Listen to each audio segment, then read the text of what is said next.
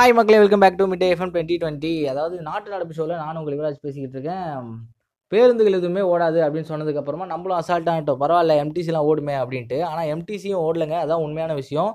TNSTC மட்டும் இல்லாமல் எம்டிசியும் ஓடுறதில்ல. அதான் உங்களுக்கு சொல்லணும்னா அந்த பச்சை கலர் பஸ் ஓடுறது மட்டும்தான் இல்லாமல் சென்னையில் இருக்கிற பஸ் டவுன் பஸ் மாதிரி இருக்கிறதும் ஓட கிடையாது. அதாவது கம்மியான பஸ் மட்டும்தான் இயங்குது. ஸோ மக்கள் எல்லாருமே ரொம்ப கஷ்டத்துக்காக உள்ளாகியிருக்காங்க.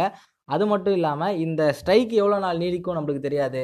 போக்குவரத்து ஊழியர்கள் நிறைய கோரிக்கைகளை அவங்க முன்னிறுத்தி இந்த போராட்டத்தை ஈடுபட்டிருக்காங்க. ஸோ நீங்கள் எவ்வளோக்கு எவ்வளோ சீக்கிரமாக இந்த போராட்டத்துக்கு ஒரு முடிவு கட்ட முடியுமோ அவ்வளோக்குள்ள மக்களுக்கு நல்லது. ஏன்னா இந்த கொரோனா பீரியடில் அதுவும் கம்மி பஸ்ஸில் போகிறதுன்றது ரொம்ப ரிஸ்க்கான விஷயம். கொரோனா கேஸ் அதிகமாகிறதுக்கு வாய்ப்பு இருக்குது ஸோ நீங்கள் எவ்வளோ சீக்கிரம் இந்த போராட்டத்தை முடிக்கிறீங்களோ அவ்வளோக்கு அவ்வளோ இது வந்து நம்ம தமிழக அரசுக்கு ஒரு கோரிக்கையாக வைக்கிறோம்.